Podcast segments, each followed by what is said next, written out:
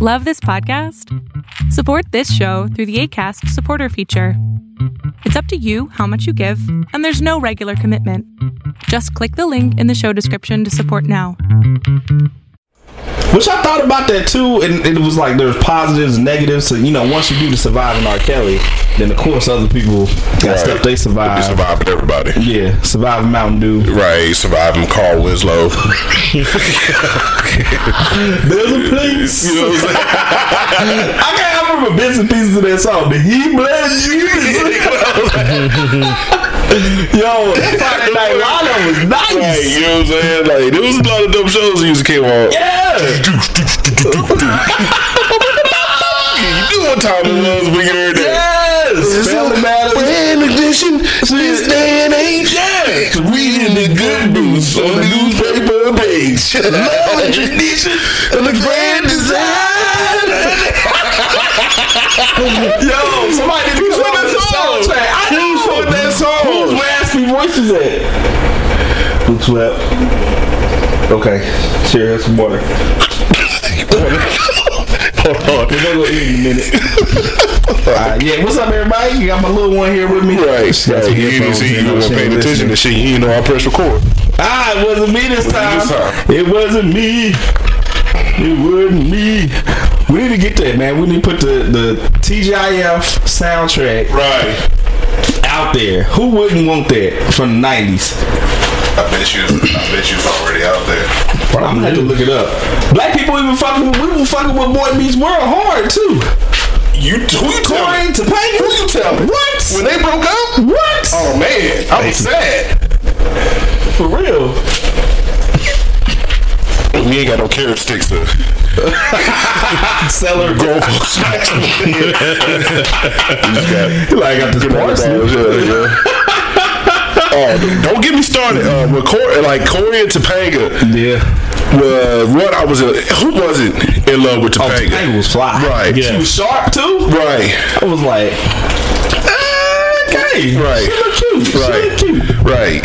Yeah, you know. What was the friend's name? I can't remember. Which one? The goofy friend he had. Sean. Didn't they do like a college version with them? No, they did the Girl Meets World, which is Corey and Topanga's daughter. Oh. Right. I don't remember seeing that. It was on Nickelodeon. It didn't stay on that long. Yeah, it didn't last very long. They did go to college on Boy Meets World. Eventually, like the last couple of seasons, but yeah, I'm gonna treat that like Jordan playing for the Wizards and just say it never happened. Actually, it wasn't bad. It never happened. The college episodes weren't bad. Like when they tried to, you know which ones I thought wasn't too bad was Saved by the Bell when they transitioned to college. It did start falling off, but you know it was like at least we still get some Saved by the Bell, right? Because I mean Zach was annoying to me. Screech was kind of funny. Of course, I like not Kelly. What's old girl name? Lisa Turtle. Mm-hmm. Lark Voorhees. I know. I was like, soon as she break up with Slater, nigga, that's mine. Wait, who? She wasn't with Slater. Whoever she was with. Hey, she dimbled and dabbled with Screech. For the most part, she was saying, right? Yeah. Yeah. Isn't it interesting though that there was multiple shows with like, because you had Screech, then you had Steve Urkel. Like, why was that the theme? Like the nerdy comic relief, right? Stefan Urkel, what nigga was smooth. I gotta figure out who sang that song now. That's stuck in my head. Man, it's literally playing on the who did the Grand Design? Man, who did the theme song for why we ain't got no TGIF no more, man? Because I don't think Fridays are looked at the same like they used to back in the days. Friday now for any TV show. Friday and Saturdays especially are like the kiss of death. Yeah, once you can move to Friday or Saturday. Right, you're about to get canceled. You're one season away from being canceled. You're about to get canceled. Because folks ain't staying in anymore. They're going out.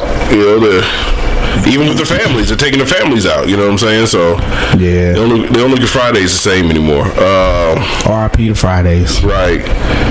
So even Saturday used to have some pretty dope shows that used to come on. Man, Kung Fu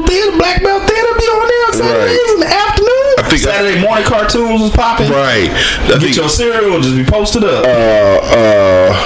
Muppets Tonight used to come on Saturday. The Dinosaurs used to come on Saturday. The Dinosaurs on my joint with the little baby. Right. With that yellow shirt. Yeah. Yeah, that used to be my joint. That's what I used to do. I'll get up on Saturday, do my chores, watch some of the cartoons, do more chores or something, or go to one of my mom's, come back in time to change the channel and watch some kung fu shit. She needs getting kicked in the face. You have dishonored my family. Let's see here. We should introduce ourselves. Oh, yeah, okay. Hello, folks. You know what it is. This is We Ain't Found Shit. We ain't found shit. We back, motherfuckers.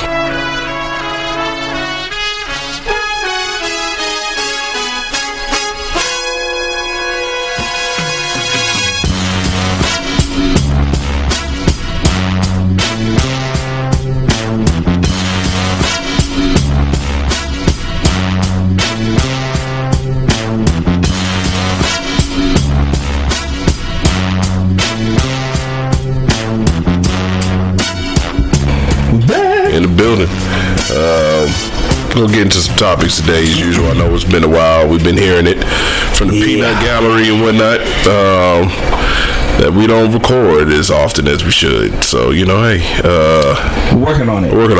So, work in progress. Yeah. I mean, hey, we're almost doing that. Days now. We do. Whoop, whoop. Whoop, whoop, whoop. Now we're ready for that. No, just before Twitter got shut down, we got in there. We snuck in there. I ain't even following it either. I need to find that tweet. One of y'all ain't following the Instagram page. I think it's you. It ain't me. I think it's you, and then we need to. We got stuff to figure out, folks. Yeah, we did. Yeah. We got to build better audience and brands and whatnot. But you know what it is. You know, what's it called on Twitter? We Ain't Found. Oh, okay. No shit. Nah, I didn't put it because I didn't know if Twitter would let me or let us do it. Oh yeah, there it is. This is We Ain't Found without the with the exclamation point. Mm-hmm. Okay. So. I don't know what it is. We're going to talk about some stuff. It's your boy, Court, a.k.a. the infamous one, infamous El Wapo, a.k.a. Bimbo Skillet, a.k.a. Nigga That Does This, a.k.a. Son of Black Krypton, a.k.a. DJ Itchy Scratchy on the 1 and 2s, a.k.a. Shooter McGavin. Shooter. It's your boy. Was that a new one? That was the same? No, it's the same. Shooter McGavin. Yeah. Yo, this is Carl, a.k.a. R&B Drive-By, a.k.a. R&B Charlton. What's up? Ooh, yeah. This is the light-skinned guy in the building. I can't be extra sexy right now. My daughter's on daddy duty behind me, so you know she got headphones in. She watching some cartoon. Teen Titans. Yeah. Go. Yeah. All that, but I'm being a little responsible today. Not too fucking responsible. Just a little. You know, we still cursing. She got headphones in, so you know she can't hear us. Yeah. She heard cursing before, but she be alright. Yeah. I don't really cuss around, but she heard it on movies and shit, so okay. Theme song for Family Matters. Jesse Frederick. Never heard of him. I never heard of him either. I see if they got a picture of this dude. He better not be white. What some people say is even harder to find. He's apparently still alive. Everywhere you look. I feel like he was probably high and had so much fun singing that damn song because it comes through the song. Like the song just be a pick me up. Right. I feel like he wrecked the studio.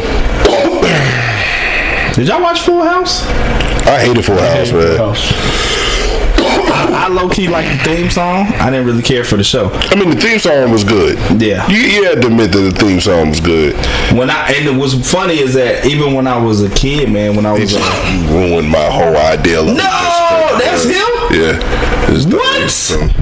That he look like he work at the bank. Right, you know what I'm saying? Jesse Frederick's here, loan officer. Yeah. Here to help you with your loan needs. We wanted somebody to soulfully sing the theme song. Right. You here. He's like, be right back. Drinks, yeah. Give me a second. Let me get them over. You got any cools? Let me get a cool and slit small liquor. Nah, hey, if he'd asked for Newports off the top, they'd be like, "Oh, okay, never mind. Go turn everything on. He's good. Get him in the booth. Get him in the booth. He's ready." But yeah, what was weird is I think when I was like 11, 12, I was watching Cheers, Frasier, like those were my shows. Yeah, we watched Cheers. I still to this day don't like Frasier. Really? Yeah. Did you not like him on Cheers too? No, I liked him on Cheers. I just didn't like the show. It's pompous. Well, I think that was kind of. I know that was the point. I like Frasier because of Niles. Like that little brother. I think that's the reason why I hated Frasier. And the nanny or whatever the hell she was. Oh, that was on the show? Yeah. Yeah, that he was in love with? Yeah, I couldn't stand it. Roz. No, not Roz. It's, I can't remember her name now. But yeah, I used to fuck with Frasier, Cheers. It was something else I can't think of now. Step by Step. Oh, yeah. Step by Step. No theme song, too. Yeah. Probably saying about the same dude. Right. About the same dude. He just made the rounds that day. You know what I'm saying? You got your turn theme song, Jamel? Yeah, I'm here. Step by Step. D by D. Was a fresh startup.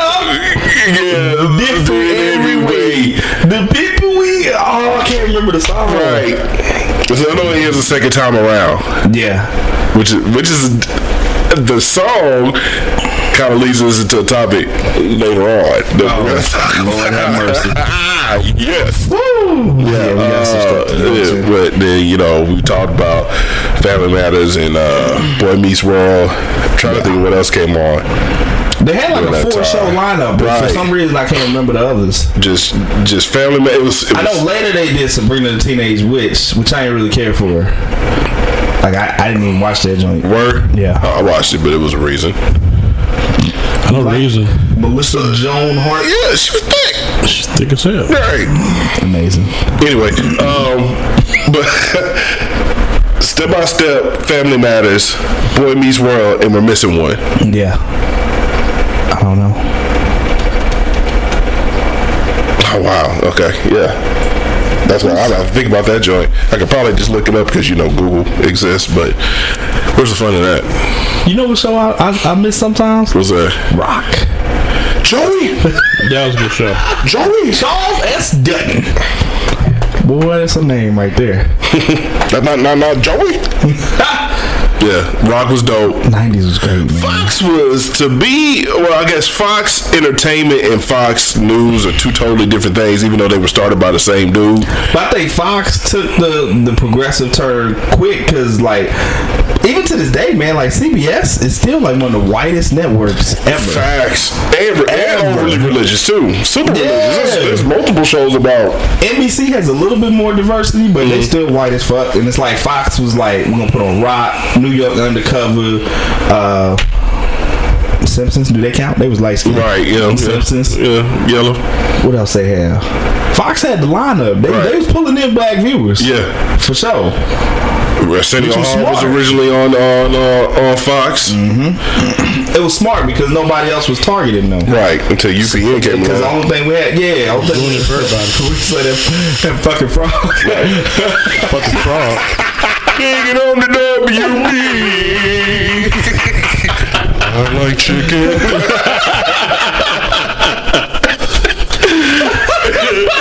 That's probably the thing. We're going on the Oh, yeah. UPN had Moesha, Homeboys in Outer Space, which I don't get. What was that? I ain't watched that. Who dude was sitting in the boardroom. But it couldn't have been because that's some white folks shit. Yeah, like, it was on acid. White folks on acid. God damn. We're gonna put two black guys in a spaceship in outer space. Living Single. That was the other one Fox had. Living Single. Martin was on. Living Single on Fox. One of the first ones I saw that was like mostly black women. Right. Like just the main characters. I had never seen that. But what happened? Because Fox is super white now. Yeah. Other than Rail. And Rail is. Oh my god, it's trash. I got love for you, Rail, but good god, that shit, I can't watch that show. Rail is super trash. I haven't tried this. Nigga, that shit based on your reaction. Oh my god, based on your reaction. You haven't watched it? Nah. Do yourself a favor and don't. Because it's trash. I like Rail, and his laugh, just his laugh alone, actually makes me laugh. But I tried to watch the show. I was like, y'all niggas been acting long. Right. Terrible writing. Terrible acting. The only highlight of the show with Sinbad. Like, outside of that, he's back on tour too, doing like comedy. Yeah, he's supposed to be a Windstar in March, I believe. I might go see him. Sinbad's an idiot. He's hilarious. Right. Remember, I don't know if Sinbad was in that, but I just thought about this randomly. Remember the movie Who's the Man with Dr. Dre? Right, yeah. Every black nigga in the world. Right. Every cameo, everybody was in that motherfucker. Everybody here. Wu-Tang, everybody. Everybody's in that joint. Yeah. Bow-Leg and Lou. That's how bad it was. We had to squeeze all the black people in one movie. Right, so, we filming. You got like 3 seconds. We'll find yourself. You got 3 seconds. Where? You got like 5 seconds. You gonna be in it. Living Single, man. Living Single, has there been another one like that? There hasn't been another one with black sisters, girlfriends. Girlfriends. Yeah, girlfriends, and then the game. You wanna call it that? Even though they had, white girl at one time. Yeah. Living Single, blazing the trail. Queen Latifah. Yeah, you're talking about revamping that shit too. Yeah, they always do like reunion, like they'll do like a marathon, and they'll bring like the old cast back. But Queen ain't never there. I guess Queen is just too busy. Her bar is higher. You just don't go chill with homeless folks, do you? Girl was on what's her name, Maxine Shaw. She's on Black Lightning. Is she? Yeah, because she was on that damn show with Tim the Two-Man Taylor. Home Improvement. Nah, not that one. His new one. Oh, The Man of the House or something like that? Oh, no, that's a movie. I don't know.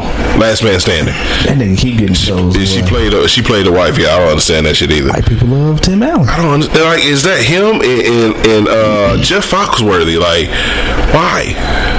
Like, why do you have shows? Well, because it's mainly his character, because he's the show is very politically driven. He owns this outdoor store. He's conservative. He's very conservative. Basically playing himself on an outdoor store. He does, a video blog. Didn't Tim Allen get caught with coke in the airport? He did.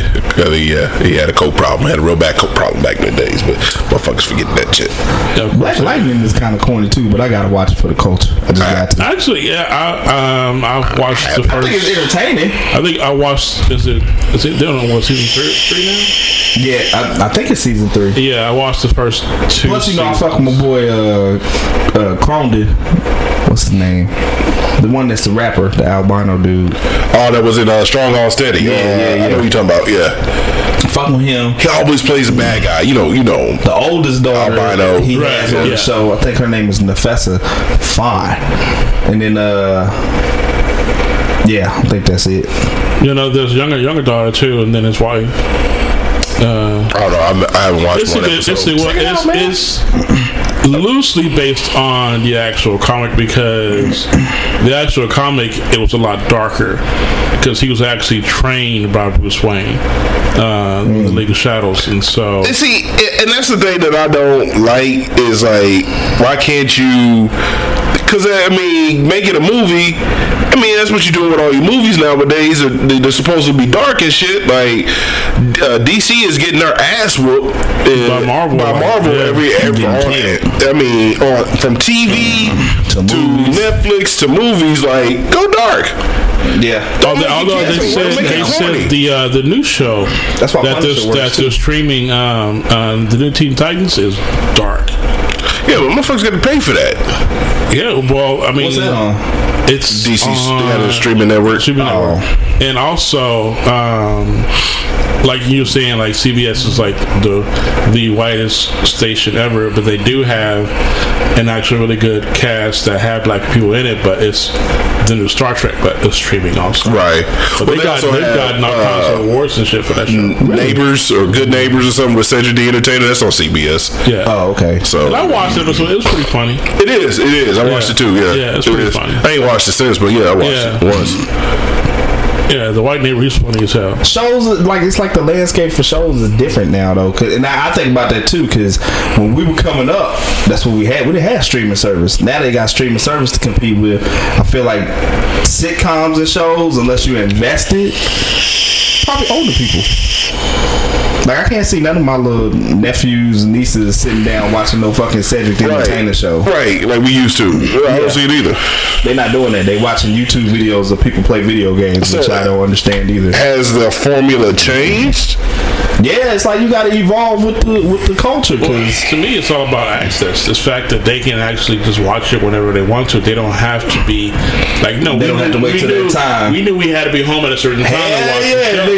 You know, so it's like we get off work. Yep. Mm-hmm. Hey, you grab you something to eat. For that shit grab you something to eat, and then I'll be home by 7. You know what I'm saying? Right. Watch the show.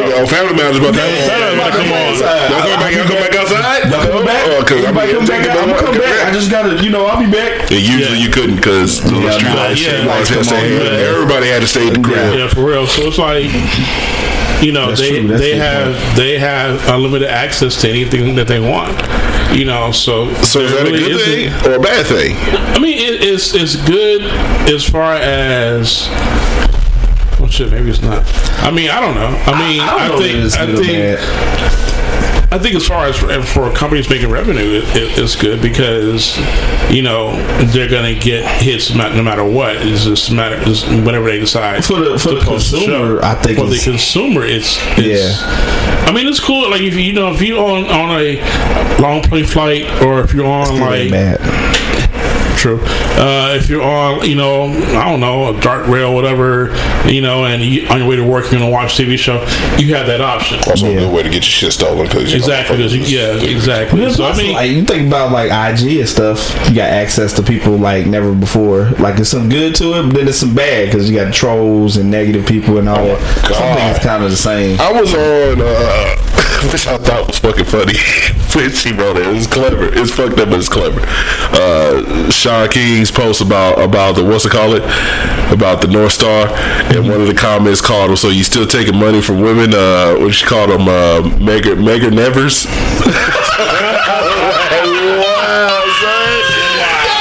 I was like, that is clever. It is fucked up but clever. Damn. Yeah, they be railing hard on my boy. He had to tighten the suit, niggas get them to chill. Right, and I mean, I don't know if it's true or not. I try to look up and dig a little bit more into Sean's past and shit. There's not really a lot out there. So I looked into the stuff they were claiming that he was like raising money for Centoya, which he never did. There was like no evidence that he did that. And then it was the other thing, that family where the kid got killed down there, and then he was explaining why he initially was saying it was his truck and it was witnesses' statements and stuff like that. So they was trying to make the favorite thing they say is he's race baiting, and it's like I don't think so. Like we don't have any news networks that focus on what's happening in our community. Right. Even more highlighted by I was watching Roy Wood's new special. Roy Wood is funny, man. Oh no, Roy Wood is hilarious. His new special, I think it's called They Don't Care About You or I Don't Care About You or something like that. He was talking about black superheroes. He was like, black superheroes have so much stress. He said they will never even be involved in saving the world. He said, you watch Black Panther, he said all these things was trying to do was save Wakanda. He said they got mad because he never came in the world. He said there's too much shit to do in the black community. We can't even get to the world shit yet. Right. He was like, we gotta deal with each other. Right.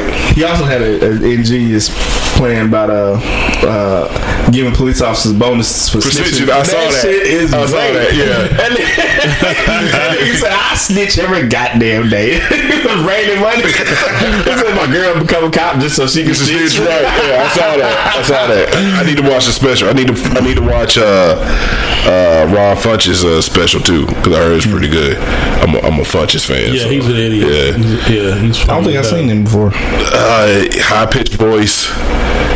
He used to be heavy set, but now he's all now he's small, yeah. I gotta finish Amanda Seals' joint. I gotta finish Amanda's that too. Hilarious. I got love for Amanda. Amanda is hilarious. I thought so far, especially with the part where she was talking about, you know, white folks at work, and see that had me rolling too, but it also brought back memories because I was like, yeah, we've all been in that situation where you've had to decide how you're gonna act. So you must be in the beginning. It picks up towards the end. Because I'm still right with these terms. We can all relate Cassidy and stuff. Yeah, we can all relate that and the airplane flight. Right. Can you look out the window? Nah. When he reached the crossing, she grabbed his head. You know, this is my personal space. You know, that's usually, you know, the etiquette when you're on a plane. If you're stuck in the middle, you're fucked. If you got a window seat, you control the window. Mm-hmm. If you got an aisle seat, you can get up and go to the bathroom whenever you want to. You know what I'm saying? Because you can get up and go. Yep. You know, and she was saying that's normal. That's standard. She was saying these two foreigners were sitting next to her, and the lady reached across her, invaded her personal body space, and tried to close the window. My nigga. And since she grabbed the hand, it's like, you know what I'm saying? What the hell? I have the window. This is my window. Right. So if I want to open it, you pay for that. Well, I mean, so if I want to see, if you do like Southwest or something, then it's just whoever get there first. But I mean, you paid for the seat, right? It's your fucking seat. It's your seat. So don't. If I want to open and close the window, it's my business. You deal with it. That's the way she went about it. Just the way she went about it. The look on her face when she looked back at the lady, she was. Did you see her IG story yesterday? Oh man, she was toe up. She had she was hooping. She was out there hooping. Mm. She was recording herself dribbling and stuff. Uh-huh. And you end up seeing her back inside, and she was like trying to recant the story, and she was so frustrated she started tearing up. She was like, "I'm hooping. I mind my business." She said, "This dude and his family on the other side hooping." She like, "The white dude just come down here and just start shooting. Just start shooting shots." It wasn't like, you know, "Hey, you mind I shoot? Can I play with you? You know, it's a cool fight." Everybody knows there's court etiquette. That's court etiquette, right? And this was she was saying. She was like, "I done hooped everywhere from New York to LA. That's regular for somebody to be like, yo, you know, it's a cool fight." Mm-hmm. You know, because you was already here. I don't know if you going to the NBA or WNBA. You working on your game, right? And so yeah, or you might not just want to be fucking bothered right now, and that's okay. Because you was here first, right? And that's the thing. You was here first. You got some shit for first come, first serve. Like they made that shit up specifically for situations like that, right? Because he was white. And yeah, so he basically treated it like whatever. She was like, you know, "Why'd you come over here?" He was like, "Fuck." He was like, basically, "I'm minding my fucking business. Like, it's free." He basically treated it like it's public space, so whatever. Mm-hmm. And then he started cussing at her. She was like, "You ain't got to cuss at me. Like, I haven't disrespected you like that." And he just kept like escalating, I think, to where she ended up leaving. And yeah, he shot and the ball hit her. Oh yeah. She was under the basket and shot. Which is another thing you know you don't do. You somebody under the basket. You wait a second because you're not trying to hit him. Right. And then when she called him on it, he said, "Fuck you." Yeah, he was an asshole. Right. And then so, I didn't at that time think I said where she was. She was in LA. Yeah. I saw later she told another story about when she was on the New York subway and everybody bumping into each other, whatever. She's like, "I always say excuse me. That's how I was raised." Whatever. She said she walked past this guy and bumped her. She said excuse me. Kept going. She's like, this dude like turned around, followed her onto the train, and she was like, "He got right here in my face. White dude got right here in my face," and was like, "You know, you should learn some manners." And she was like, I said, "Excuse me, like, what you talking about?" And he was like, "You shouldn't have bumped into me in the first place." And she said, she was like, "The fuck?" She was like, I have nowhere I can go. She was like, "He's in my space." And then he said something about, He said something to her. I can't remember exactly what she said he said, but she said right after he said it, he kissed her. And she said she was just like, what in the fuck? Those strange motherfuckers in New York. Bruh. But I just don't like that they feel like that space is there. And it's funny because that same day I went to Chipotle right there on Beltline. And I'm in line, this little young cat behind me, I'm like, when I turn, I'm damn near bumping into him. So I'm looking at him. So I'm like, this nigga gonna bump me. So I'm walking forward. He right there. I can feel him in my space. I'm walking forward. This nigga bumped my elbow. He's like, oh, my bad. I'm sorry. I just turned and looked at him. I ain't say shit. Mm-hmm. Cause I'm like, nigga, you ain't got no like sense of awareness. Spatial awareness, right? Some people, in front of me, it's a whole body. Some people are just like that. I've had. It's mostly white people. Some people say mostly white people. I don't encounter black people with that problem. No, I haven't either. But I was in class. I was in college. We had this one English teacher, and his breath was always funky. And he just ate cigarettes, nigga. You know what I'm saying? And whenever you raise your hand, he comes to you. This motherfucker be right here. I'm like, dude, you can take 3 feet back. First of all, your breath is funky. You know. Second of all, I don't even remember my question anymore because your breath's funky. You know what I'm saying? But some, spatial awareness. You know what I'm saying? And it's funny that she had told the whole thing because I was like, man, I remember we talked about that on the podcast. Mm-hmm. And she's made the same point. She was like, they think all space is there, so they regularly violate your space. I've never been in that situation where somebody, at least that I can remember, that somebody has violated my space. Because I probably would have said something like, motherfucker. I have said stuff to people before. I have asked niggas for elbow room, man. I didn't say nothing to that dude. I just glared at him because I'm like, I'm over here and near Addison and shit. Chipotle. Yeah. That's the other part of it. It's like they get to violate your space, but you have to have a measured reaction, otherwise she was talking about she said her reaction was either going to be from Suge Knight to no, she said that she's trans thug. She has a bit of Suge Knight in her. Yeah. And she said when homegirl reached over, her hand started transforming. She had on a red suit and all of a sudden some arm popped into her hand. She reminded us I don't want your suit. She's like, I don't want to be on no flight list. So she said she went from him to Michelle Obama. Yeah. And that's what she was saying yesterday. Even though she was upset, she was like, I left the court because she was like, it's these kinds of situations and stuff, you react and end up throwing your whole career away. And she was like, I'm just in a spot where I can't do that or whatever. Right. Because somebody's going to have a phone and somebody's going to see you either knocking a shot as white too or whatever, and it's going to be all over social media. Yeah. And I think it's fucking foul because they get to violate our space. And then we can't really retaliate in an appropriate adult manner, which is either cuss you out or hit you. Right. But I feel like if I violate a woman's space, especially a white woman, I'm probably going to get cussed out. I'm going to be a rapist. I'm probably going to get shot or arrested. Prime fucking example, even though I said we weren't going to talk about this shit. What happened in Miami during the MLK march? Mm-hmm. White lady hooting and hollering and shit about these kids riding bikes. This is what they do in Miami. They ride bikes around town to protest. There's no peacefully protesting. Right, there's no affordable housing in the city of Miami. Peacefully protesting, and she apparently didn't like it. Got out of her car, and they claim one of the kids ran over a foot, and then a punk ass boyfriend pulls up with a gun. Yeah, that shit pissed me off. You can only see on the video nobody ran over her face. Right, and she was cool. She was the one that was acting an asshole. Yeah. But that's how motherfuckers get fucked up. Right, exactly. Another example was the lady in Brooklyn, the white lady.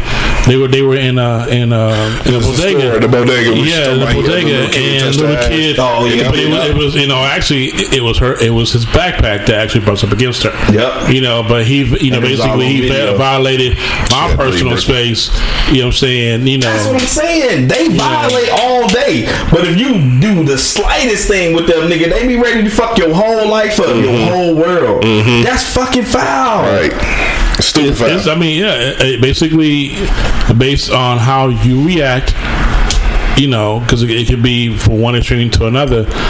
Well, basically, if you're in the public eye, basically, like you said, I don't want my career ruined because, you know. But it's like on GP, like, you like, I'm grown, you grown. It shouldn't be the ruining of your career. You should be able to be like, hey, man, get the fuck off this side of the court. Like, right. I'm doing me. Like, go mind your motherfucking business. Right, you was over there. Like, yeah, go over there with your family, nigga. What the fuck is you doing? You over here cussing at women like, whoa, you're a big man. So I think it's a foul double standard. Ideal. New service. Offer free of charge, sisters. Just a brother on standby. Yeah, so we can bully foot their ass. So when you're in that situation, all you have to do is open the app. Brother on standby is right there. All I do is ping him. We can pull up. Oh, is there a problem here, sir? Madam? Big dudes? Yeah. They run off. Brothers on standby. New app. But we ain't found shit. Yeah. There you go. But your brother's on standby. Black women ain't gonna call them because they don't want them to get shot. They always looking out for us. They are. Yeah, we ought to be able to look out for them. We ought to be able to look out for them. Yeah. I'm gonna develop that app. Yeah. That's a good idea. Actually, I had watching the Amanda Seals stand up, and then you know, of course, the whole thing about Colin Kaepernick came back, you know, to the surface again because the commissioner. What the fuck his name is was talking about Roger Goodell. Yeah, was talking about, you know, that if a team really wanted Cap, they would have picked him up. Yeah, I mean, we get to my point that actually crossed my mind. You know, Amanda Seals, she's multiracial, isn't she? No, I think she's just from Grenada. Yeah, Islander. Yeah. And you know, Colin Kaepernick is multiracial. And then the guy from the one who plays the doctor on TV, Jesse Williams. Yeah, he's multiracial. It doesn't bother me, but it's a question that I wanted to ask you too. Does it bother you when somebody whom is multiracial? You know, set up for a black community. It's bother you at all? No, because you're forced to pick and choose.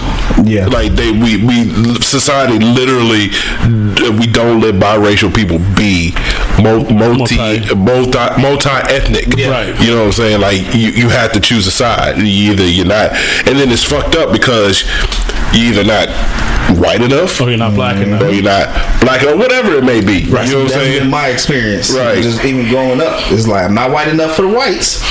But not black enough for blacks. Right. You know what I'm saying? Like you just in this middle ground. I think too, see that we obviously know based on European standards of beauty that light skinned people are considered more acceptable? Yes, than dark skinned people in society. Right. Which is not light skinned people's fault, but you know, it's projected on us. So I think that even in our own community. Own people. Yeah. You know what I'm saying? So I think when somebody like is a bad thing. When like Jesse Williams steps up and speaks up for something, I feel like that's an opportunity where he's using the privilege that he has and speaking up for those who don't have that privilege. You know what I'm saying? It's kind of like same thing with men. If men step up and they speak out for women, it's like I'm not. Women obviously are saying this, right? And have been saying this, but maybe hearing it from me or me saying it will have a different impact. And I'm willing to step in the gap and do that shit, right? Because obviously dark skinned niggas been running shit since back in the day. You got Medgar Evers, Martin Luther King, what? Yeah, hold on. Just want another granola bar. But yeah, like you got all these brothers like Bobby Seale been running stuff. So it's like, I mean, there's definitely been men of color, dark color, deep color, who have been in positions of leadership for these movements and stuff. But it does make a difference when one that's more acceptable steps up and says something. That's why Colin Kaepernick. I truly believe if Colin Kaepernick was dark as hell, it'd be a totally different outcome. In what way? In that, good example.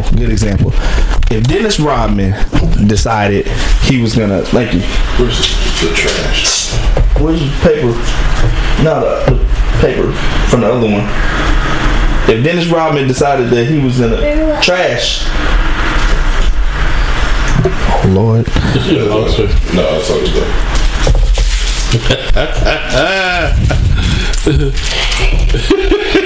all good. So, sorry for that pause. Yeah.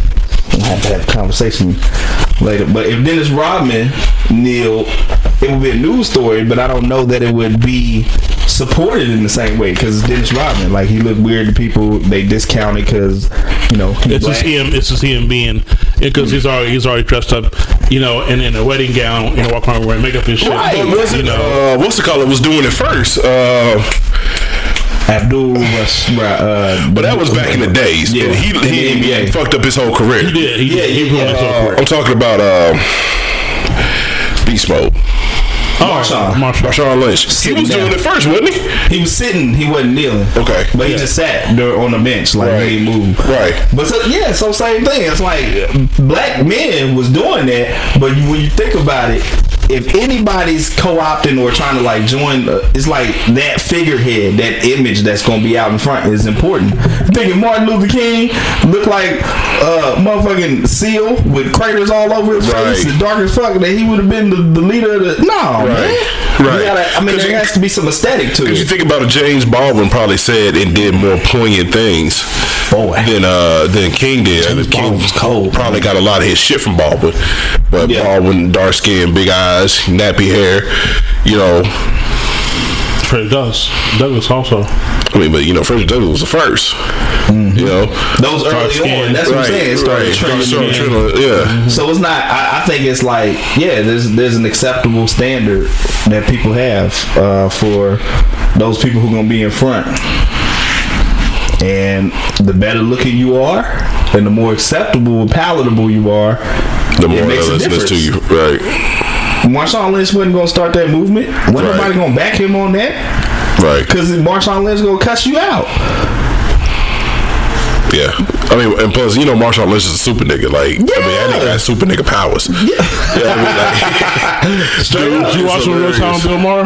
Yeah, I did. Was Diddy? Yeah, I watched that. Dude is hilarious. You know what I'm saying? Like, he says what he feels. He just says what he feels. Yeah, unfiltered. Yeah, he is basically unfiltered. Here's a little TV show that was on Facebook. Facebook was funny as hell too.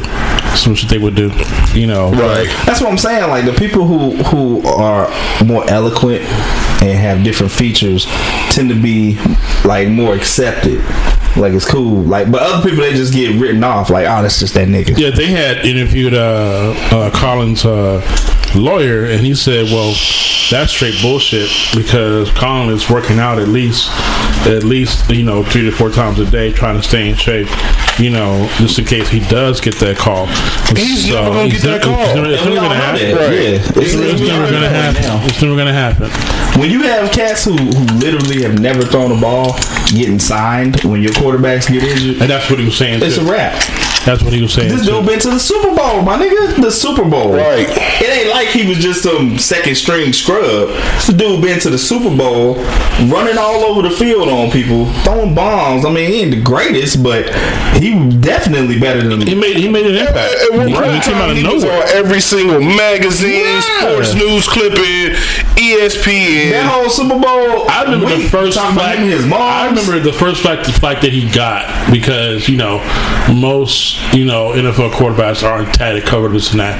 And I remember them saying, you know, that he didn't fit the stereotypical type of NFL quarterback. He was like, so? These are my tattoos, you know what I'm saying? That's probably when things started to change for him too. That was probably at the height of his popularity. Yeah. Because they went to the bowl and they lost, and then my thing is, if they had won, do you think the narrative would be totally different? Nah, if he was white. Oh, okay. We know that, but had he won the Super Bowl that year?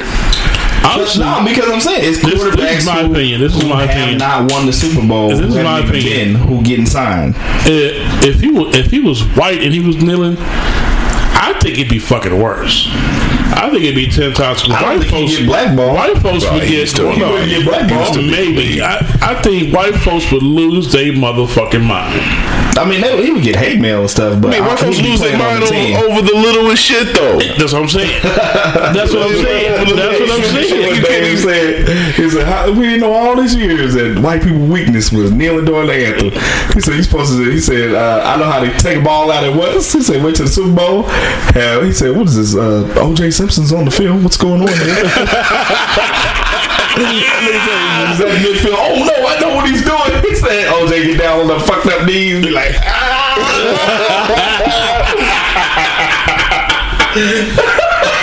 But it's true though. Yeah, man. They lose their goddamn mind. OJ Simpson came out there and did all this shit. Because when you think about, okay, so this to me is an example of how premeditated this whole thing was. It wasn't just him kneeling. Like, he started, he's the figurehead, but obviously there were other guys kneeling, correct? Right. And so other than Reid, the cats in Miami. Now, Eric Reid was like him. He was stuck out for a second. You had the cats in Miami. You had the white dude. Was Chris Long, Howie Long's son. Right. Was kneeling. All these guys still got jobs. All these guys still play on teams. Right. And how many of them been in the Super Bowl? Malcolm Jenkins in the Super Bowl. Howie Long, or Chris Long, was in the Super Bowl. Yeah, rings. What would you say, like 2? I'm just saying, like, if it's only the person who started it is being blackballed, but the people who kind of, like, co-opted it or still doing it are still playing, then you targeted that person. Yeah, that's why he swung in the first place. Right. Which, I mean, you battling a conglomerate that's got so much money out there. Exactly. Mm-hmm. It has so much power and tied to so many different industries and whatnot. Like, but it's obviously a clear case of collusion. Right. So, you know, like they can know what time for instance, so long. Mr. White himself, if Tom Brady was kneeling, people would lose their fucking minds. But Tom Brady would still be considered a GOAT. And he still have a job. It might be asterisk by it, but he's still considered a GOAT. Yeah. People kind of hate man. They would forget about that shit fast, especially if he stopped. I think it will be. This is my thing. Because they hold him in such high regard, they put these cats on pedestals anyway, and then for him to go from the norm. I don't know about pedestals, but maybe it'd be different if this happened to Kaepernick coming off their Super Bowl loss, because it wasn't. He had already played another season, got hurt, wasn't playing that well when he came back. Lost the coach, Harbaugh left. Right. Ended up having somebody starting over him. But let's say he came right off that Super Bowl loss and then was kneeling and stuff, and it became an issue that at that point might be different. So, I mean, you know, winning fixes everything. Yeah. But at the same time, I'm just saying, Captain White himself, if this motherfucker did that, it'd be mayhem, nigga. It'd be straight up anarchy. People would lose their fucking minds. They'd be rioting in the streets. White folks would go crazy. Because he is the basically the figurehead of the NFL. You know what I'm saying? He is the head honcho of the. He's probably one of the most popular players, you know, in the NFL. And if he decided, you know, to take a knee, people will lose their fucking minds. It will be fucking crazy. You know what I'm saying? To me, that's just my opinion. You know, I'm not taking sides here as far as whatever, but it wasn't him. It was some other quarterbacks, maybe Drew Brees. I can't remember. Somebody, one of them top quarterbacks was saying this ridiculous cap ain't been signed. Oh, but like, everybody was saying, but if they can do about it, I mean, they can, but they're not going to. The only thing that beats a superpower is organization. Oh, hit their pockets. And it's right. And if you can organize everybody and let them know, yo, on the back end, we're going to come out of this better than before. We all, you know, protesting because, you know, the league going to get the replacement players or whatever and try and run, but they're going to lose money. So we'll have to go to the negotiation table. You will take a hit during that time, but people not willing to do that. Right. Because that right there would I guarantee you cap would get signed. But who's willing to do all that? None of them. If it didn't happen 3 years ago, it's not going to happen now. Oh, yeah. Like, he's not going to see the field. Not an NFL. He gonna play. He can play the CFL or the Dooley that may come out. Nah, I think he's gonna go play in Ricky Williams and Terrell Owens league. Mm-hmm.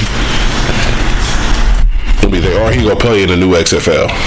Yeah, but I mean, going to play for Vince is like going to go play in the NFL. You know what I'm saying? Vince is your boy's right hand man. You know what I'm saying? So they'll take him just for not show popularity, but people that actually tune in. They'll take him. XFL might say that he's too controversial to touch, and they don't want to piss off a fan base that they have yet to build. But I don't know.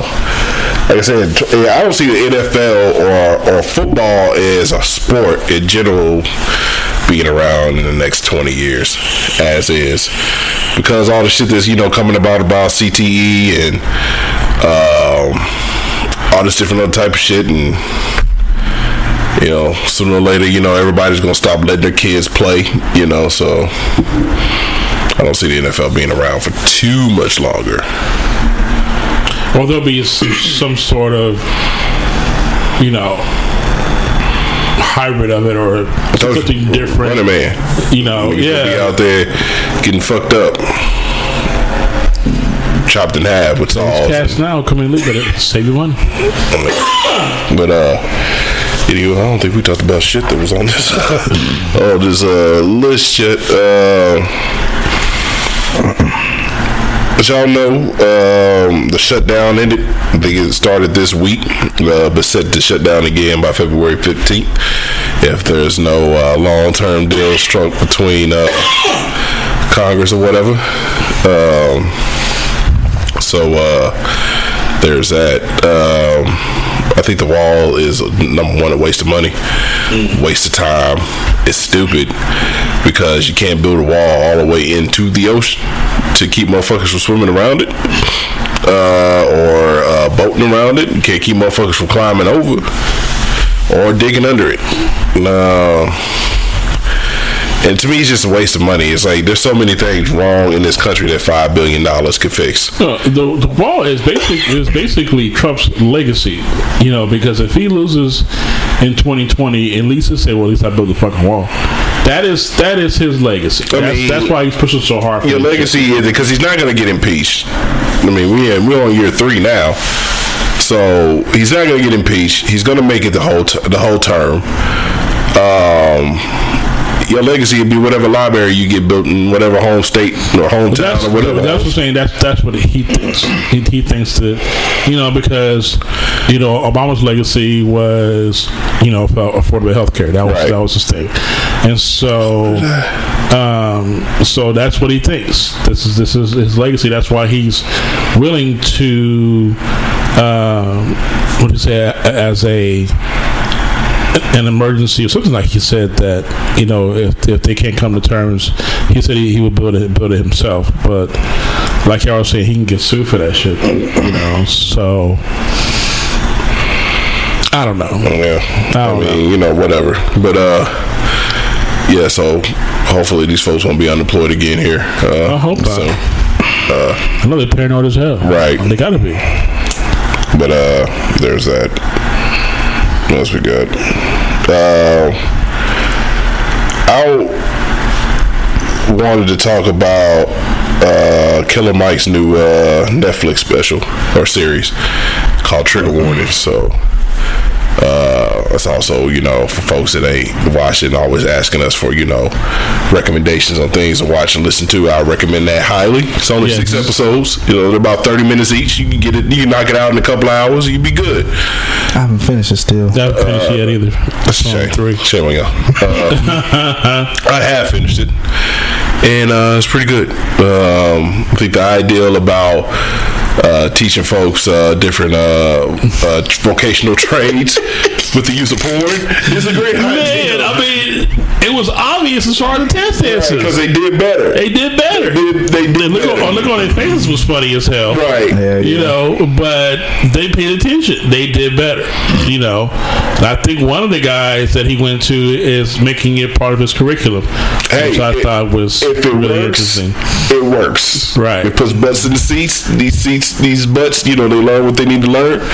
Hey, more power to him. Right. But I think the thing that was that stood out to me the most was the I think this was the first episode when he was basically only buying, shopping, eating, breathing black, and how hard that was. In a city like Atlanta. You know what I'm saying? Because couldn't eat, you know what I'm saying? Because all the food had to come from a black farm. Couldn't drive cars because, you know, we don't make automobiles, so you had to ride a bike.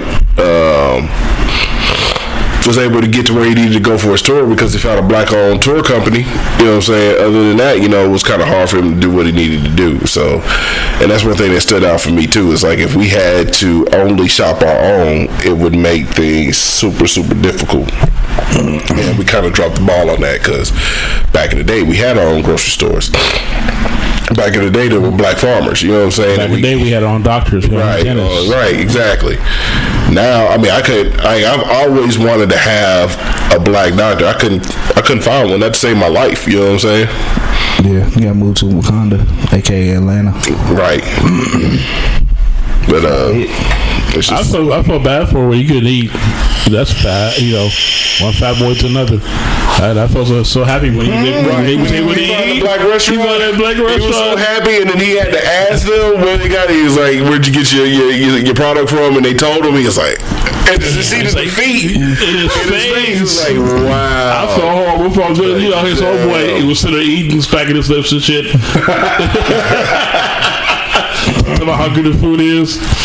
Yeah, but he finally, when he went to that the black lady's house, you know, and he got down. Right. I felt better for him. He was really happy as hell. Yeah, I felt better for him. It's a good show. You guys should check it out. Maybe y'all should watch the rest. You suckers. Sorry. Yeah, we'll check it out, man. Yeah, we'll finish it up. Shame. Finish it up. Sorry. Punisher's dope too. So if y'all looking for more stuff on Netflix, Punisher's dope. I'm probably gonna watch Polar tonight. I watched it. You did? Yeah. It's kind of in the same vein as the Punisher. It's violent as fuck, but entertaining. Right. With a little twist on the end.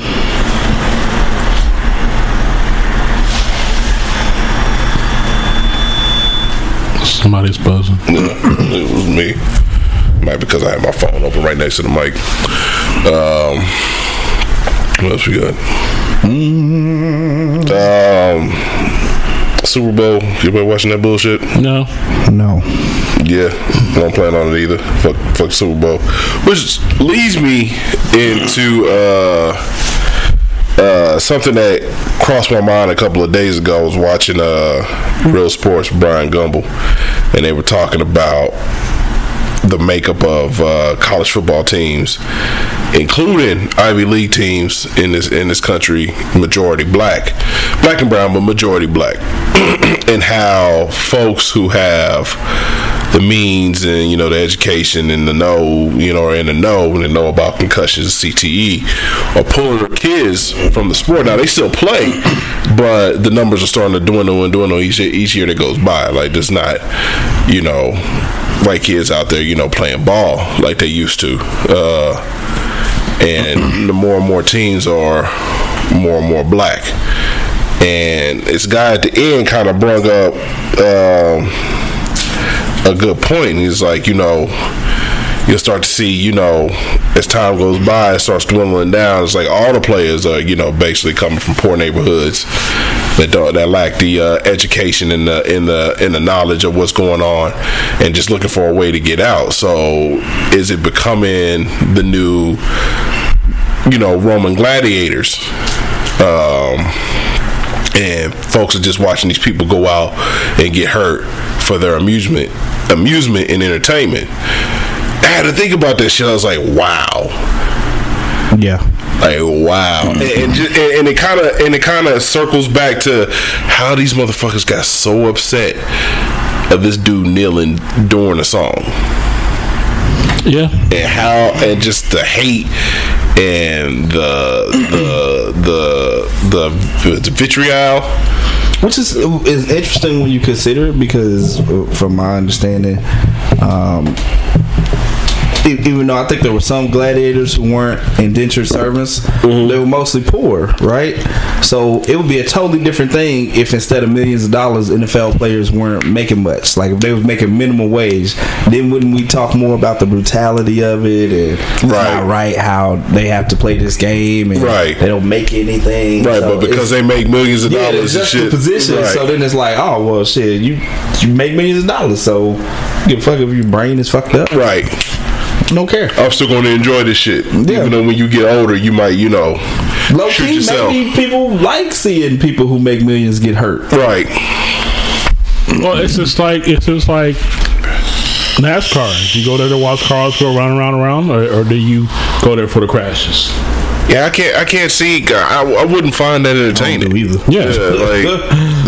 you said, it's just cars going in a fucking circle. Yeah, people go there for the crash. They want to see. You know, they want to see the crashes. You know, cars catch on fire, this and that, yada yada yada. And to me, it kind of goes within the same, you know, thing as far as these kids playing football. Yet you won't let your kid play football, but you definitely, you know what I'm saying, up in the stands cheering these other kids along. Right. You know, I remember I can't think of the offensive lineman for the Cowboys, the one that got busted with the weed. There were so many. There were so many. Leon Lett, talking about what was it? The one that beat up on his wife too. The one whose son played for Longhorns. Yeah, what we're talking about. Newton. Yeah, he said he made an analogy about football. He said football is basically 20 some odd mini car crashes per day. That's what you're going through. That's what you put your body through. You know what I'm saying? So, you know, and I had the love for the game. I played it all through high school and college. Right. You know, and I loved it. But the worst part for me personally, was the next day. Like when, you know, when your adrenaline goes down and your body rests, and when the fact that you are so much pain that you have to crawl to the bathroom. Right. To use the fucking bathroom. You know what I'm saying? So I can see. I think you're right. I think you're right about within the next 20 years that they may not be in the NFL ever again. You know, because of the injuries, because of football in general. CTE. Yeah, football in general. Yeah. Right. Well, I mean, the dynamic is so bad anyway because you got a league with 32 teams. Is it 32? Mm-hmm. And it's all white owners owning predominantly black teams. So there's not even one fucking black owner. Not one. Not even one. And when there's one that's trying to get into the game, they fight fucking hard. Because I remember there was a cat in Minnesota that wanted to buy the Vikings, and motherfuckers, the owners fought tooth and nail to keep his ass out of there. Diddy wanted to buy a piece of the Panthers. No, I thought like J-Lo and some other people was putting together some other rich partnership or ownership in the Dolphins. Rich motherfucker came in and bought it, which is another problem. Why is there so many fucking billionaires in this country that are able to buy fucking teams? The Arab dude, yeah. I mean, I don't understand that shit. Like, why is there so many? Why? Why are you motherfuckers okay with the shit? Like, why are you okay with them feeding you the dream that one day you gonna be? You're not gonna be. I'm sorry, you're just not. Because if you're not right now, it's not gonna happen for you, bro. If you're not born into it, inherit it, have some fucking $1 billion fucking ideal, and I'm not talking about the little spork and spoon combo that you put together to help you eat your rice and beans or whatever, eat your poor ass at the crib or whatever. Like, you're not gonna be a billionaire. You're not going to be a fucking millionaire or multi-millionaire, because I think everybody in their lifetime technically is a millionaire because of as much money you fucking earn. Mm-hmm. But I mean, like, you shouldn't be okay with you and people like you and people that make less than you footing the bill for everything in this motherfucking shit.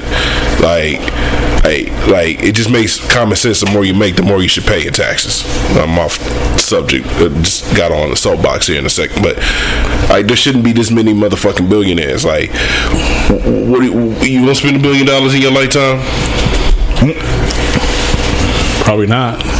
You'll literally run out of shit to buy. You know what I'm saying?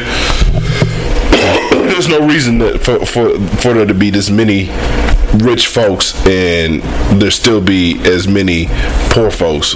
I think on average, I heard, if niggas pack up their ball and go home, they'd be in a much better negotiating position. Facts. Overall. Facts, but niggas ain't gonna do that. You gotta think about it too. If I grew up, like, let's say in the hood in Baltimore in the projects, and I've been working my way to this shit, and I finally make it to the NFL, got me $1 million contract, and y'all niggas gonna show up and be like, hey man, let's take the power back, fuck the NFL. I'm gonna be like, no, I'm gonna take the millions. Right, you know what I'm saying? I'm young and my body working, because right. I worked all this time for this. I might not be able to enjoy it in my latter years because I can't walk, you know, but can't think shit. I mean, like, when you consider... I remember reading a short summary one time about the Negro Baseball League, and they was like, it's what they leave out of the history of the integration with Jackie Robinson and everything is how huge of a part that played with Satchel Paige and all those guys. It's not that they was banking mad revenue because so many people was coming to the games, but you just knew it was superior talent there. Right. Period. So all it took was for one person to say, I mean, he's a nigger, but he's really good. Right. So we're going to go ahead and give him a shot. And the same thing. It's like, we have the talent. We have the talent. We have the skills. We got the pull. You know, we create the style. We make everything popular. They're right. We do all of that. We just don't. We don't organize, and we always have a weak link that will turn on us. Right. Always. And it's not just one, it's several. Yeah.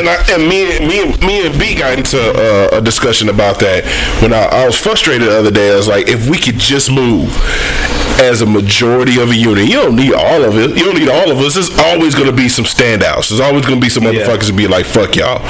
But if we could get the majority of us to move as a unit, we can change this whole bitch up. We can change this whole bitch up. Like, it pisses me off when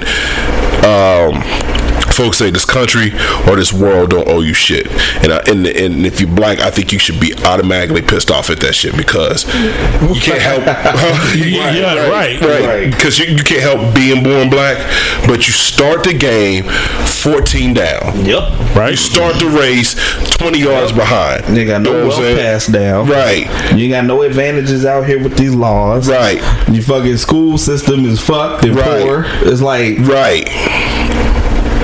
Niggas is just now starting to get a foothold to where their kids aren't being born into poverty. Right. Mm-hmm. Still got to deal with systematic racism.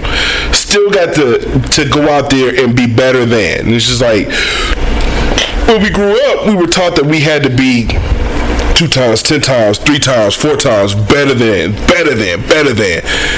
And that's fucking tiring. Yeah, man. I gotta be faster than you. I gotta be smarter than you. Right. Also, I gotta be more polite than you. Right. I gotta be more humble than you. Right. Yep. I gotta take disrespect. Right. I gotta accept violation of space. I gotta accept bullshit that y'all wouldn't accept. It's like, it's not fucking fair on any side. Right. And that shit pisses me the fuck off. Yeah. And when somebody says the world doesn't owe you shit, I'm like, it does. It does. And that's not saying that, you know, I expect to be given shit. Yeah. What I'm saying is that I came into the game already down. Yeah. No, but you're right. Because, I mean, when you think about it, even with the apartheid in South Africa, after they did the Truth and Reconciliation Commission, it's now shifted to where black people are getting those positions. The Africans are getting those positions, the black Africans. And so the white South Africans are living in rural areas and trailer parks and in poverty and considering moving, because now the role has reversed. Right. Which I don't know that that's really been seen anywhere else while we've been alive. Right. No, not even close. And white people are trying to make a case that, you know, black people that are attacking them or want to kill them or whatever, but I think they're just trying to trump up some sympathy, because now the advantages they once had, they don't. And so now they seeing what it's like to be down 14-0. Right. These niggas was around a campfire eating bread like it was steak. Bread. Piece of bread. And I was like, wow, I don't think I've ever even seen that with white people. That's crazy. Right. So it's like, yeah, I mean, this needs to be, it doesn't even need to be juxtaposed like that to where they're in that position, but it's just really difficult to even out. I remember reading about Marcus Garvey, man. That was one of the first discouraging things to me, was that he started up the black leadership thing, came over here from Jamaica, organized, put people in position, had a building in New York, went back to Jamaica, I think for a few months or a year, came back, shit was totally corrupt. Had to scrap the whole thing because niggas was getting money, right? And white people infiltrated and started, you know, doing what they do, right? And there's always going to be that situation when it comes to us that when it comes to our shit, somebody's going to be fucking greedy. Yeah. You know what I'm saying? It's also one motherfucker that ruined everybody. Always. And that shit has to fucking stop. That nigga needs his ass beat. But how do you control that? How do you even know? You kill him. I mean, even beforehand, everybody could be there with their fists up and shit. But as if that one nigga that's giving you the side eye, there needs to be a checks and balances. How do you nip that in the bud before it happens? Understanding from jump, it's like we ain't for that fuck shit. Not here. I don't think there's any like true way. I mean, you can have that, like, create that kind of culture where the opportunity for that is less. But you always got people who are self-centered, selfish, gonna be looking out for themselves. I think the only thing you do is identify them quickly and get them the fuck out of your circle. Right. That's what you need to do, and that's what we don't do. I think niggas be trying to save them and stuff, or they be trying to hope that the message spreads and that they end up getting it and they change whatever. Right. Nah. I gotta think Malcolm X and Martin Luther King had people around them who they knew was snakes. Right. That, you know, either they got rid of some of them and some of the rest of them found out how to hide better, or you just end up being like, well, shit, they here. What can you do? Right. It's frustrating to me that we're talking about 2019 and we still ain't figured out how to come together as people. Yeah. And like I said, it's because it's not just us. Because all Jewish folks don't move on the same accord. It's not all just us, but it's like those other people have at least come to an agreement when it comes to their financial community, right? As far as how to, like Killer Mike was talking about, how to keep wealth in their community, right? Ours, keep it circulating. Ours stay in for 6 hours. Yeah. Everybody else stays in for days. Like there has to be a way. And like we've talked about before, they're not just doing that, and they're in our community getting money, right, and taking it back to the actual community. Exactly. So it's like we haven't even gotten that foothold yet. And how do we? Like I don't have the answers. This is truly a we ain't found shit moment, because we definitely ain't found shit. If anybody got any suggestions, please let us know, because we don't. And the nigga that figures out better go into hiding, because you're dead. Because they'll definitely try to take you out, because we control 1 trillion, not billion, not million, 1 trillion spending power in this motherfucker. There's so many factors though. Like it's so many combinations of factors, from like your upbringing to your experiences to that lead you to a point where even people talking about stuff like this, you like, nah, I ain't doing that with niggas. Right. And it's like it doesn't. I don't think they're wrong, but it's like we're gonna have to be willing to sacrifice, even if it's just that first group or something where it don't work out, to keep trying to pull this together, because otherwise we stay in the same place where we have pockets, like individual people. You got a Puffy or a Jay-Z or a Kanye who got mad money, and so they family is good, and maybe a few of their entourage or whatever, but that's it. Right. You know what I'm saying? Like, how much money would it take? We got a few black billionaires, man, soon to be billionaires, a whole bunch of black millionaires. Tell me this: we sitting here right now, Will Smith, Oprah, Jay, Puff, 50, Nas, 50, whatever. Who? All these guys decide, yo, we're going to Georgia. We're putting money in the community. We're gonna start our own shit. Our own grocery stores. We'll have our own banks. It's gonna be black owned everything. Them niggas will be dead before they hit the ground. Yeah, they will, because guaranteed it's been talked about. Guaranteed. It's been done. It's been done. And Wall Street, Tulsa, they burnt that shit down. Exactly. So they burnt that shit down. So they would probably think, okay, well, we're just wasting capital. If they're gonna ruin our shit before we even get started, before we even talk, I guarantee you, it's 2019. There has to be a way to have that shit to where it's readily broadcast and seen. So if any fuck shit happens, we know. And that's actually my boy JD talks about that all the time. If you listen to this, he talks about the value and the importance of black media, just us having our own media. So like what Sean King's trying to do, that's only focused, primarily focused on what's happening with us in our community. Roland Martin, there's a few others, because we don't have that, right? And to have that will really highlight and I think help us with our organization. Because if we don't hear about the Centoya Browns, nobody calls, and tries to get clemency for it because we don't know. We don't know, right?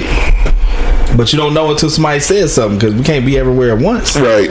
Same thing with the film and shit. We don't know what's going on until niggas pop up with the film and all that. So it's like, we need black media sources. It's true. Right. It's very true. But I think, like you said, if all those folks got together, and even if you got, NBA, NFL money, like... I'm just saying, would y'all consider moving if they made that announcement? Like, they all up there at the press conference. We're going to Georgia, Atlanta, everything around it. It's all us. Tyler Perry bringing all our money, black owned everything. Y'all welcome to come. White people were here. You can stay. We're gonna buy you out if you own something. It's up to you. Right. Would y'all be like, shit, I'm moving, nigga? Think about it because of our occupations, they're gonna need us anyway. I'm an accountant. They need to make sure the money is being spent correctly. Both of y'all, you know what I'm saying? Do y'all own thing. I'm going down to the queue. I'm feeding niggas. Open your own restaurant, this to that,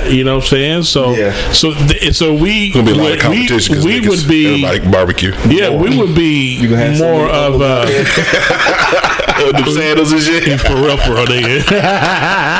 What'd you say? That's crazy. So we would be utilized, instead of us being a hindrance, we would be utilized as within whatever the name of the company would be, that'd be buying out shit. Yeah. It would last all of 30 days before it got firebombed, but yeah. Yeah, it'd be cool for 30 days though. It'd be dope for 30 days. Yeah. 30 days of blackness. Mm-hmm. Yeah. Oh, that shit would be amazing. Then them tiki torch motherfuckers and shit bring their ass on down and. Now see that, and they're cowards though, so they'll only show up if they feel like they got you outnumbered. Mm-hmm. If they show up and this mad niggas in all black with shotguns and shit, that's absolutely true. Right. Hey, we just came for some barbecue. We got a haircut. Yeah, I didn't got no lights. I didn't say how Hitler. I said how much is litter, because I have a cat. So